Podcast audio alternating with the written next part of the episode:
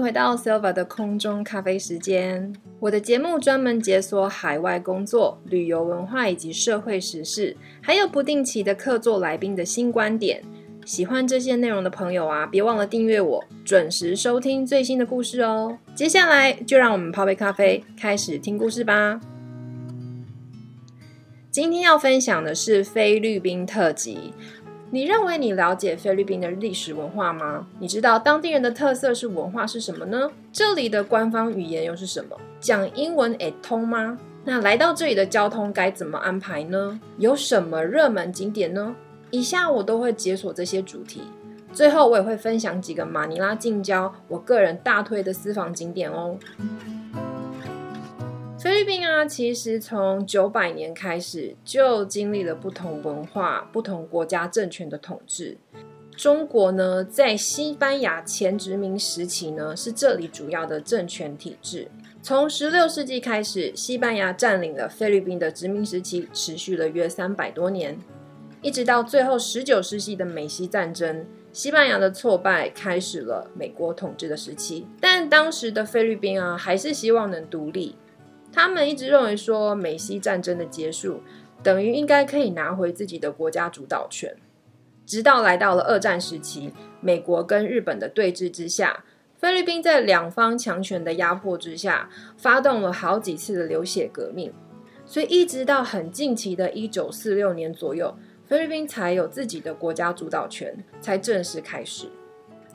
虽然说后来又历经了充满争议的马可斯独裁领导，还有其他丑闻一堆的总统，一直到现在大家最熟悉的狂人杜特地，菲律宾看似在国家体制以及国家方向跟定位上，才逐渐的走出了自己的路线。那在长期殖民文化统治之下呢？那菲律宾有什么特色？其实，在菲律宾啊，一来到这里，你可以很快就感受得到，说这里是一个多元化的文化大熔炉。每一个当地人在传统上的继承，还有他们的观念上，都有很浓厚的特色。举例来说，你可以从他们的姓氏上来看，可以看出来他们是来自哪些国家的。除了土生土长的菲律宾人之外啊，这里大部分人的祖先是来自中国、美国或是西班牙人。所以在菲律宾有很多有名望的家族呢，你看他们的姓氏就可以知道他们是来自哪些国家的后代。那也在这些跨文化的熏陶之下，现在大部分的人的英文都还蛮流利的，有些甚至还说一点点西班牙用语。所以这里的人看到外国人的到来，都会很热情跟欢迎你。如果看到你的英文还不错的话，他们甚至都会很友善的跟你聊起天，跟你分享他的家族文化啊、工作以及兴趣等。然后他们就会马上问你可不可以加脸书哦。这个在我另外一集聊菲律宾大小事的时候有听到。然后接下来是菲律宾的语言，在菲律宾将近有一百七十多种的本土语言当中啊，塔嘎罗是最普遍的语言。啊，甚至在一九三七年吧，还曾经被宣布为当时的国语——菲律宾国语。所以，如果你来到了马尼拉的地区，你会遇到蛮多人，其实母语都是讲塔卡罗的。那如果你到南部或是一些偏远的小岛、海岛玩的时候呢，还会比较有机会听到不同的方言。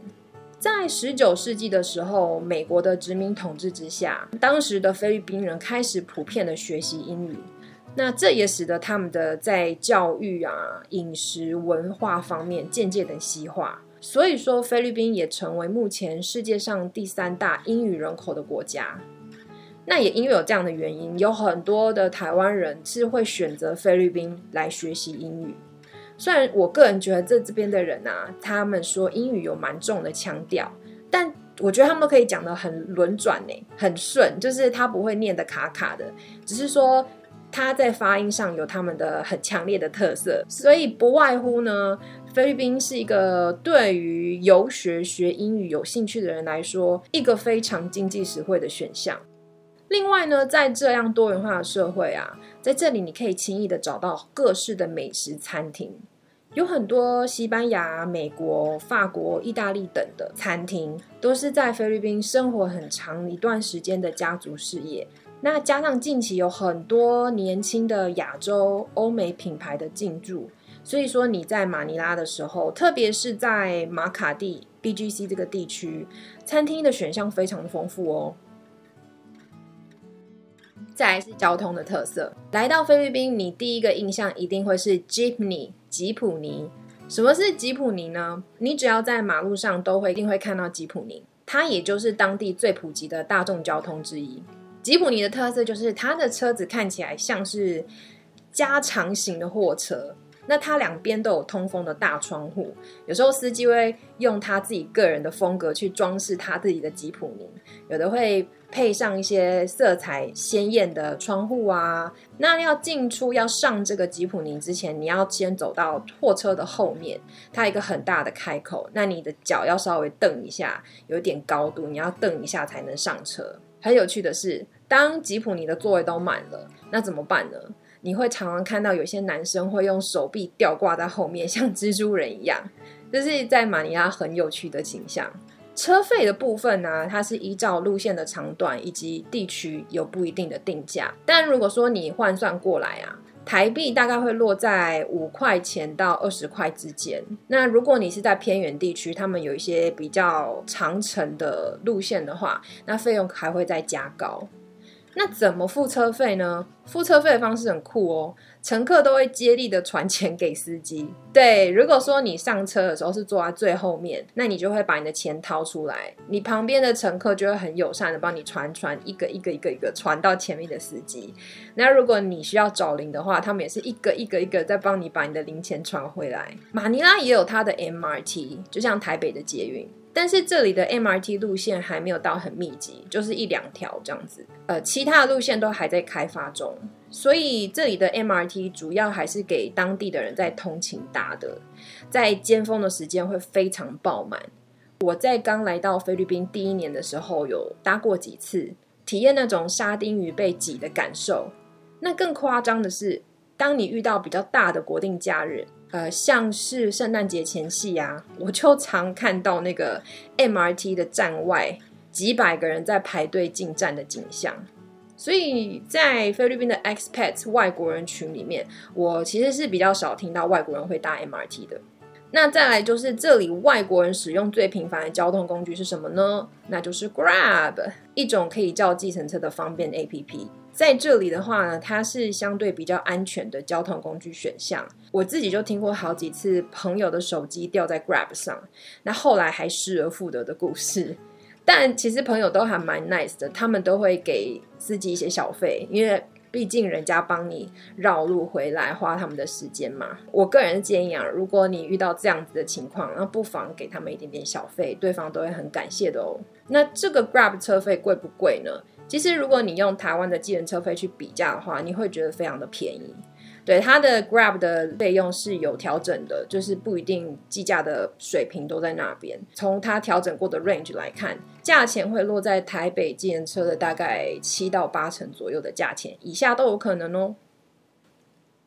最后要来讲到菲律宾有哪里好玩呢？说实在，我只要是周末没有要离开马尼拉。是选择待在市区的话，我很少会去户外。原因是在另外一集菲律宾大小事有分享过，这里的交通是挤爆的，所以说我通常有机会遇到三天以上的假期，会选择常常会选择去飞到宿务啊、薄荷岛或是帕拉万那里的艾尼岛、科伦龙岛潜水。那长滩岛以前我也常去，但是人真的太多了，它后来变得非常的商业化。那环境也被污染的蛮糟糕的，所以我个人后来比较少有机会去。但是在前年菲律宾政府的努力之下，长滩岛其实是经过一段时间的进化，现在就听说好多了，所以大家可以去，有兴趣可以参考看看。那如果说是在马尼拉地区啊，有哪些地方是值得玩的呢？第一个你会常听到的就是塔奥 （Volcano），T A A L 火山。塔奥火山这个地方，它离市区有一段距离。如果你搭巴士的话，还是要坐两三个小时，那再加上塞车时间，所以说你只有一天时间的话，那你可能大部分，那你可能差不多早上五六点就要出发了。那到了火山那个小镇，你还要再找那个港口去坐一小段的船，去到达它那个登山口的地方。